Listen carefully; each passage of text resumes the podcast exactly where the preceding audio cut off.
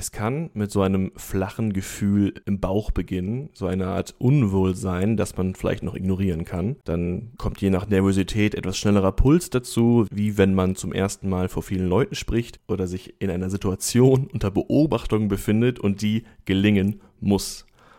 Und wenn sie es nicht tut, dann kommt als nächste Stufe so ein heißes Kribbeln, das über den Nacken, den Hals hinausläuft und sich im Gesicht ausbreitet. Menschen wie ich wissen dann, ihre innere Ampel hat gerade mal wieder für alle sichtbar auf Rot gestellt, was schon für sich alleine ein beschämender Moment sein kann. Aber selbst jenen, denen das nicht in so sichtbarer Form passiert, die kennen das Gefühl von Scham. Und das ist Thema unserer heutigen Folge. Mein Name ist Andreas Herrenwille und bei mir ist wie immer Stefan Kühl, Organisationssoziologe an der Uni Bielefeld.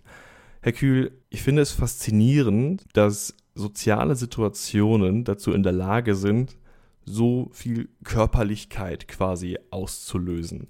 Ich frage mich, ob Sie die richtige Adresse sind. Ist mir egal, ich frage Sie jetzt einfach, wie, wieso eigentlich? Wie, wie, wie, wie schaffen soziale Situationen das? Naja, die Frage ist, äh, wodurch sonst sollten Gefühle ausgelöst werden als durch soziale Situationen? Also es ist sicherlich so, dass äh, der Körper auch äh, eine Möglichkeit hat, ganz unabhängig vom sozialen Kontext äh, zu reagieren. Aber äh, vieles von oder fast alles von dem, was wir fühlen, wird ja in irgendeiner Form durch den Kontext ausgelöst, in dem wir uns gerade befinden. Und ähm, deswegen halte ich das für völlig normal. Das, was Sie gerade beschrieben haben in Bezug auf Scham, ist halt eine eine Möglichkeit, jetzt auf eine soziale Situation zu reagieren. Das ist vergleichbar zu, wenn Sie in einen kalten Raum reingehen und Sie kriegen irgendwie so ein so ein Gänsehaut. Das ist auch ein Kontext, ähm, der dazu führt, dass der Körper in einer bestimmten Art und Weise reagiert. Aber Gänsehaut muss ich nicht lernen. Das Interessante an Scham ist ja, der soziale Kontext, der mich beschämt, muss mir erst beigebracht werden. Es ist keine Reaktion wie auf Hitze, Kälte, Schmerz, sondern die Gesellschaft, die Organisation, Familie, mir muss erstmal erklärt werden, dass meine Selbstdarstellung gerade unrettbar gebrochen ist. Das, was ich versucht habe darzustellen, ist komplett gescheitert und alle haben es gesehen. Das wäre meine Beschreibung von Scham. Und jetzt, aber jetzt entscheidet ja das System, was die richtige Selbstdarstellung ist. Ja, das würde ich ein bisschen anders sagen. Also vermutlich mussten sie auch nicht lernen, wie sie Scham zeigen. Weil sonst würden sie aller Wahrscheinlichkeit noch drauf. Nee, Röten habe ich nicht gelernt, das mache ich einfach. Das ist genau, genau. Das ist, ähm, sonst würden sie vermutlich darauf verzichten. Also in dem Moment, wo der Charme kontrollierbar ist, zum Beispiel man verhindern kann, dass man rot anläuft, ähm, dann würde man das abstellen. Das heißt, ähm, das, das, unmittelbare Gefühl äh, ist in Anführungszeichen da. Was man erlernen muss, ist eben, ähm, oder, ja, was, was die Anlässe dafür sind, Scham zu empfinden. Und das sind eben die gesellschaftlich etablierten Normen, die dazu führen, dass in dem Moment, wo man sie für andere ähm, offensichtlich verletzt, ähm, dass man darauf dann reagiert. Und Scham ist eben dann ähm, die Reaktionsform, wenn man eine bestimmte Norm in der Wahrnehmung von anderen Personen missachtet hat und man selbst aber gerne an der Stelle normkonform gewesen wäre. Wobei der, der Schritt geht ja noch einen weiter. Sie haben gerade gesagt, man schämt sich, äh, wenn die Norm gebrochen ist und andere es wahrnehmen. Aber jetzt muss ich ja auch noch wahrnehmen, dass die anderen wahrgenommen haben, dass ich die Norm gebrochen habe. Was zum Beispiel nicht passiert, wenn sie alle taktvoll verhalten. Also ich könnte komplett ohne Scham alle Normen brechen und dann schämen sich alle anderen für mich, aber alle um mich herum halten die Interaktion aufrecht. Ja, aber das ist ja eine richtige Beschreibung. Also in dem Moment, wo andere auf ein Versehen, sie laufen mit einem offenen Hosenschlitz äh, durch die Organisation, in dem Moment, wo das alle taktvoll übersehen, schämen sie sich auch nicht, sondern erst in dem Moment, wo sie dann feststellen, oh shit, ähm, da ist mir ein Unglück passiert. Äh, ich laufe seit äh, zwei Stunden in dieser Sondersituation durch eine Abteilung ähm, dann fangen sie an, sich zu schämen. Und zwar noch verstärkt, weil äh, sie ja dann plötzlich überlegen, wie lange ist mir dieses Missgeschick schon passiert. Und warum hat es mir keiner gesagt? Ja, warum hat es mir keiner gesagt und so weiter und so fort. Also das heißt, ähm, das ist schon eine richtige Beschreibung. Also die, die, die, der taktvolle Umgang des Gegenübers in Bezug auf Situationen, die zu einer Scham führen können, verhindert erstmal äh, das Schämen. Und zwar deswegen, weil der Interaktionspartner, außer in Ausnahmesituationen, ja gar kein Interesse daran hat, äh, sie sich schämen zu lassen. Weil das macht ja eine Interaktion weniger, geschmeidig und weniger angenehm für alle Beteiligten. Also nicht nur für denjenigen, der sich schämt, sondern auch die anderen, ähm, die das beobachten. Und eine Möglichkeit, eben das taktvoll zu übersehen und darauf zu setzen, dass der andere gar nicht zur Kenntnis nimmt, dass er da jetzt äh, bestimmte Normen gebrochen hat, ist eine Möglichkeit des Umgangs. Es gibt da ja die Alltagsbeobachtung, dass äh, ich habe ein, ein, ein, kulturell komplett allen bekanntes Beispiel ist der Loriot-Sketch Die Nudel. Also ein, ein, Paar sitzt in einem Restaurant und er macht ihr quasi eine Form von Antrag und währenddessen wandert die ganze Zeit mit verschiedenen Bewegungen die, eine Nudel durch sein Gesicht und sie kann es, sie versucht es am Anfang anzusprechen, äh, und danach ist die Situation vorbei, wo sie es nochmal thematisieren kann. Und der ganze Sketch beruht quasi darauf, dass die ganze Zeit quasi er in einer peinlichen Situation ist und sie die peinliche Situation hat, dass sie es nicht nochmal ansprechen kann. Und das gibt es ja auch an vielen Stellen. Also quasi diese, es gibt ein Zeitfenster, in dem kann man Leute auf eine unangenehme Situation hinweisen, ohne dass es für sie unangenehm ist. Und danach wird es aber plötzlich für alle unangenehm. Also das, was, das, was ich so faszinierend an Charme finde, ist, das bleibt ja nicht bei dem, der, der, der, der den Charme hat. Wenn ich Vogelkacke auf der Stirn habe und alle anderen sagen es mir nicht, dann ist es auch für sie eine beschämende Situation. Ja, ich weiß nicht, ob ich sagen würde, dass es eine beschämende Situation ist, sondern ich würde sagen, es ist eine unangenehme Situation. Aber auch relativ schnell wieder vergessen. Also der, der, äh, die Person, die den Charme mit sich rumträgt, ist diejenige, die sich schämt. Die anderen vergessen das ganz schnell. Ich weiß nicht, ob Sie es kennen, aber es gibt ja so Situationen, Interaktionskatastrophen, die man erlebt hat, wo man sich falsch verhalten hat, entweder aufgrund eines Missgeschicks oder aufgrund einer falschen Einschätzung. Das trägt man manchmal Stunden, tagelang mit sich rum und denkt, oh meine Güte, was habe ich da jetzt eigentlich gerade gemacht? Tage, Sie Anfänger. Okay. Ich glaube, Sie sind äh, vermutlich äh, ein Mensch, der für Scham stärker empfänglich ist als ich, obwohl ich auch äh, dieses Gefühl sehr gut kenne. Aber ähm, klar, man trägt das sehr lange mit sich rum und ich kann Ihnen vergewissern, äh, und das erleichtert vielleicht auch die Situation. Alle anderen, die dabei gewesen sind, haben es relativ schnell wieder vergessen. Das ist eine Sache, die man individuell äh, als Normverletzung mit sich rumträgt, aber die anderen, die es beobachtet haben, laufen jetzt nicht rum und äh, lästern die ganze Zeit über die Vogelkacke auf der Stirn von Herrn Hermwille. Dafür ist das vermutlich auch zu irrelevant.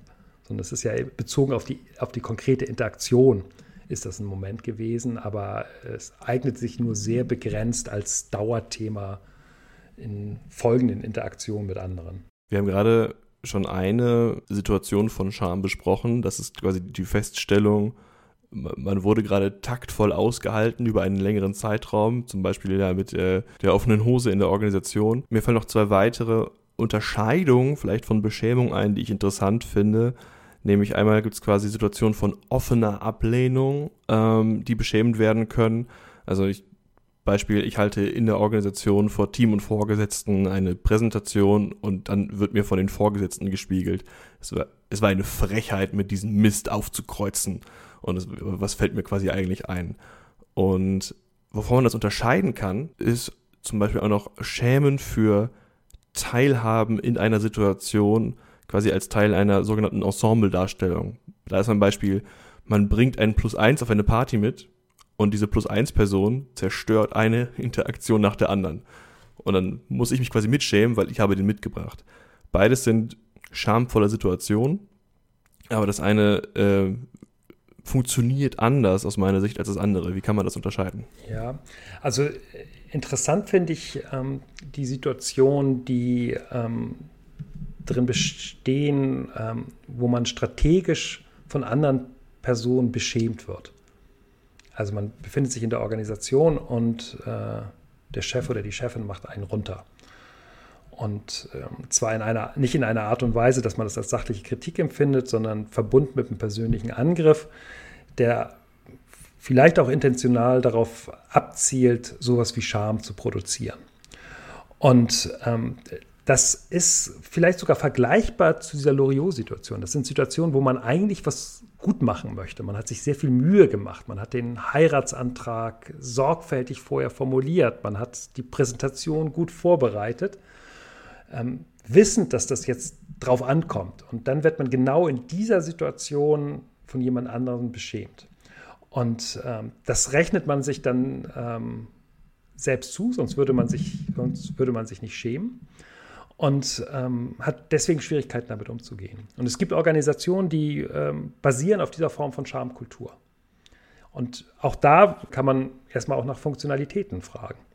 Also Organisationen, die auf dieser Schamkultur basieren, wo die Mitarbeiterinnen und Mitarbeiter permanent Angst davor haben, dass sie in so eine Beschämungssituation reinkommen, führt eben dazu, dass die versuchen, möglichst keine Fehler zu machen.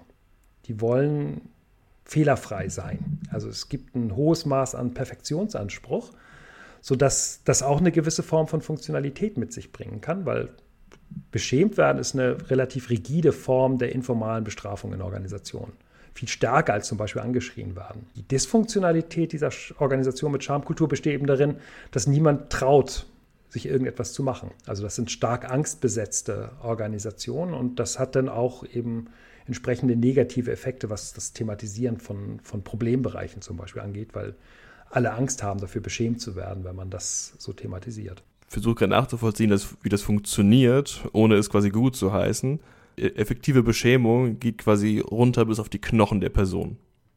Ist ein Gegenmittel von dieser Art von Beschämung nicht äh, einfach ein hohes Maß von Rollendistanz? Ja, und die, und die Gegenstrategie, ich finde das, find das, find das einleuchtend. Also die Möglichkeit besteht darin, möglichst wenig mit der Organisation identifiziert zu sein, möglichst wenig von dem Chef oder der Chefin zu halten, die einen tendenziell beschämen könnte, und äh, möglichst wenig Engagement in die konkrete Interaktion reinzulegen. Dann ist die Wahrscheinlichkeit, dass man eine Beschämung empfindet, äh, vergleichsweise gering. Sie hätten gerade zwei sehr interessante Parameter dabei, die würde ich gerade gerne nochmal aufgreifen. Der erste war, der Grad meiner Beschämung wird dadurch bestimmt, was ich von, von meinem Vorgesetzten halte, der mich gerade beschämt. Das finde ich sehr interessant. Und das zweite war, mein eigenes Engagement in der Situation entscheidet genauso darüber. Und wenn ich beides niedrig halte, kann ich nicht beschämt werden. Vielleicht können Sie es nochmal erklären. Also ähm, wenn, wenn Ihnen die Party egal ist, wo Sie Ihren Plus eins mit hinbringen, Sie finden die Leute sowieso bescheuert und Sie haben auch gar keine Ansprüche, mit sich mit, sich mit irgendjemandem da nett zu unterhalten, dann kann Ihnen ja ziemlich egal sein, wie sich äh, die Person, die Sie mitgebracht haben, äh, dort verhält. Wird sicher auf Sie zugerechnet, welchen Idioten hat er da mitgebracht, aber Ihr Engagement in der konkreten Situation ist eben vergleichsweise äh, gering. Wenn aber jetzt die Gastgeberin oder der Gastgeber ein Mensch ist, mit dem sie eng befreundet sind und mit dem sie auch weiterhin gerne ähm, Sachen unternehmen wollen, dann haben sie das Problem, äh, dass alles unmittelbar auf sie zugerechnet wird, was sie da an, als Person mitgebracht haben. Und deswegen ja, ist das eine vernünftige Strategie, sich halt möglichst wenig in der konkreten Situation zu identifizieren und zu engagieren, um das Gefühl der Beschämung äh, zu verhindern. In Ihrer Beschreibung finde ich gerade äh, so klassischen Partytourismus wieder, der quasi davon ausgeht, also wir können hier hinfahren in diese Stadt und uns benehmen wie Sau, weil wir werden nie jemanden von den Leuten wiedersehen, mit denen wir hier unterwegs gewesen sind. Das heißt, wir können uns selbst gar nicht beschämen. Ja, also die, die, das halte ich für, für, für ein sehr gutes Beispiel. Also die gleiche Person, die auf dem Oktoberfest ähm, für alle sichtbar in die Ecke pinkelt und dabei überhaupt gar keinen Charme empfindet, kann in der Organisation alleine dadurch beschämt sein, dass der Hosenschlitz nicht ganz hochgezogen ist. Und das zeigt eben, wie relevant der Kontext und auch äh, die Beziehung zu dem Kontext ist, in dem man sich äh, entsprechend bewegt. Das halte ich für, für, für naheliegend. Das heißt, man kann es einsteuern. Das Problem ist bloß, dass in dem Moment, wo Sie zu allen Situationen, in denen Sie sich äh, befinden, diese Form von Distanz aufbauen, haben Sie wiederum ein Interaktionsproblem, weil niemand was mit Ihnen zu tun haben möchte, weil Sie die Interaktionssituation nicht ernst genug nehmen. Also Sie können dieses ist mir doch egal Haltung ähm, nicht lange durchhalten, ohne das Risiko kompletter sozialer Isolation in Kauf zu nehmen. Wir haben für das, was wir gerade einheitlich mit Scham bezeichnen, ja mindestens in der deutschen Sprache so verschiedene Begriffe. Also wir haben Scham, wir haben Verlegenheit, Peinlichkeit, Gesichtsverlust. Äh, kann man das in einer Form produktiv machen für eine Art von Skalierung? Bei mir zum Beispiel, ich würde anfangen mit verlegen sein, geht sogar im Positiven. Das heißt eigentlich nur, man weiß gerade nicht, wohin mit sich und wie man sich darstellt. Also bei überbordetem Lob kann man auch verlegen sein. Dann kommt Peinlichkeit, das ist schon unangenehm. Und Scham und Gesichtsverlust ist dann so, so hohe maximale Stufe. Gesichtsverlust ist quasi das Zusammenfallen der Selbstdarstellung und man muss eigentlich die Situation komplett verlassen. Vielleicht auch das Land. ja, also ich kann immer nur für Personen mit äh, starker Schamempfindlichkeit darauf hinweisen, dass äh, die Vergesslichkeit des sozialen Umfeldes extrem hoch ist. Also es wird sehr, sehr viel sehr schnell äh, vergessen. Selbst äh, Skandale, die massenmedial hochgekocht werden und zu massiver Beschämung der betroffenen Personen äh, führen, da erinnern sich äh, drei, vier, fünf Jahre niemand mehr dran oder es muss mühsam immer wieder rausgeholt werden. Ja, das wollte ich gerade sagen, aber ich meine, es gibt doch nichts, was für Klatsch, unsere Folge davor, besser funktioniert als eine schöne Erzählung darüber, wie sich jemand in einer Situation lächerlich gemacht hat. Das würde man halt nur dann wieder rausholen, wenn man auch von der Person wenig hält. Aber Interaktionskatastrophen sind die besten Geschichten. Ja, aber das Interessante ist ja, dass über die äh, Interaktionskatastrophen nachher auch die Person, der das, die das passiert ist, mitlacht. Also man entwickelt eine eigene Form der Distanzierung, weil ähm, das nachher am Ende nur noch als Geschichte funktioniert und nicht mehr als unmittelbare Situation der Beschämung. Deswegen glaube ich, also, ähm, also wenn es sowas wie, ein, wie äh, soziologischen Tipp gibt, dann ist es der Hinweis zu sagen, ähm, in dem Moment, wo man selbst noch mit dem Charme beschäftigt ist, ist die eigentliche soziale Situation schon lange vorbei, die dazu geführt hat, dass man sich schämt hilft wenig, weil das eben so ein unmittelbares Gefühl ist und man sich äh, stark daran erinnert fühlt. Also das reine Wissen alleine führt nicht dazu, dass äh, der Grad der Beschämung abnimmt, aber vielleicht hilft es ein klein bisschen. Und ansonsten finde ich aber Ihre Steigerungsvariante, ähm, die, der, der würde ich mitgehen. Da würde ich mitgehen. Und die Gemeinsamkeit ähm, dieser Phänomene ist, ähm, dass die alle nicht kontrolliert werden können. Also Verlegenheit, Peinlichkeit und Scham ist ähm, in der Regel nicht äh, kontrollierbar. Man kann dieses Gefühl von Peinlichkeit, Verlegenheit oder von Scham nicht abstellen und sagen, oh, ich weiß, dass das unangenehm ist und dass es die anderen in eine unangenehme Situation bringt. Deswegen verzichte ich jetzt auf Verlegenheit oder Peinlichkeit oder Scham. Man kann es nicht strategisch einsetzen sondern ähm, das Einzige, was man machen kann, ist, dass eben Reparaturmechanismen einsetzen. Also man fühlt sich peinlich berührt, ähm, empfindet Gefühl von Peinlichkeit und thematisiert es dann und sagt, oh, das ist mir jetzt aber sehr peinlich, ähm, womit zum Ausdruck, verbal zum Ausdruck gebracht wird, das, was man sowieso gerade empfindet und was vom anderen auch gesehen, gesehen wird. Und damit wird die, die, die Spannung in der sozialen Situation, das Beobachten der Peinlichkeit reduziert, weil man das Gefühl ähm, eben direkt anspricht. Was halten Sie von einem anderen Reparaturmechanismus, nämlich quasi Gegenangriff? Ich werde in eine Situation gebracht, die mich beschämen soll, aber äh, anstatt äh, quasi die, die, die Beschämung zu nehmen, drehe ich die Situationsbeschreibung um und beschreibe die, also das, was mich quasi in der Situation beschämt, als, als das Problem. Also das wäre jetzt in der Organisation wäre das quasi der Gegenangriff auf den Vorgesetzten, der gerade versucht, mich für meine Präsentation in eine, äh, also vor der versammelten Mannschaft quasi zu beschämen. Ja, da wäre mein einziger Tipp, äh, entscheiden Sie das, bevor Sie anfangen, sich zu schämen. Weil das funktioniert nicht in dem Moment, wo man sich erst schämt und dann zum Gegenangriff geht, sondern man merkt, da hat äh, jemand anders die Strategie eingeschlagen, äh, einen selbst zu beschämen. Und da darf man gar nicht erst den Anschein erwecken lassen, dass äh, das Erfolg haben kann, sondern muss sofort zum Gegenangriff ein, an, eingehen oder zum Gegenangriff gehen, weil ähm, ansonsten hat man eine Inkonsistenz in der eigenen Darstellung. Also ich halte es klar, also äh, damit reduzieren Sie, reduzieren Sie letztlich äh, das eigene Gefühl des Charmes, indem Sie den Fehler beim anderen sehen. Ich habe nichts falsch gemacht, sondern die Art und Weise, wie du mit mir redest, ist die unangenehme Art und Weise. Und das korreliert, also nur, nur, nur eine Beobachtung, also das korreliert häufig auch auf der Ebene von persönlichen Spezifika sehr stark. Also es gibt Menschen, die sehr, sehr schamempfindlich sind und sofort immer denken, oh scheiße, habe ich gegen eine bestimmte Norm verstoßen und bin ich an einer bestimmten Stelle nicht konform in der Situation, in der ich mich gerade befinde. Und es gibt, und, und, die empfinden sehr viel Scham. Und es gibt andere Personen, die können sich das gar nicht vorstellen, dass sie überhaupt mal jemals gegen eine Norm verstoßen oder verstoßen werden, sondern ähm, wenn das jemand kritisiert oder andeutet oder anspricht, dann ist das für sie Anlass zum Gegenangriff. Das ist, sind Personen, die dann eher aggressiv sind ähm, in ihrem Auftritt. Also man kann es variieren. Ich würde auch vorschlagen, also die, die, die höchste, höchste Kunst wäre zu variieren, wo man eher in Scham oder eher in Aggression reingeht, das auch stärk situational zu machen. Aber man stellt fest, dass es häufig eben auch ähm, Teil der, der, der eigenen Persönlichkeit ist, ob man eher zu aggressiven Reaktionen oder eher zu schämenden Reaktionen greift. Wir haben also nicht immer die Wahl, denn auch unsere Persönlichkeit haben wir uns soweit nicht ganz selbst ausgesucht. Stefan Kühl, vielen Dank. Ich bedanke mich auch. In den nächsten Folgen behandeln wir dann nochmal einzelne Formate von Interaktion. Was ist das Besondere daran, wenn man in einem Workshop zusammenkommt? Wie ist die Ordnung von einer Großkonferenz? Und was passiert eigentlich, wenn man nicht im gleichen Raum ist, sondern jeder vor einer Kamera und dem Bildschirm sitzt? Soweit der Ausblick. Mein Name ist Andreas Hermwille. Ich bedanke mich fürs Zuhören. Bis dann.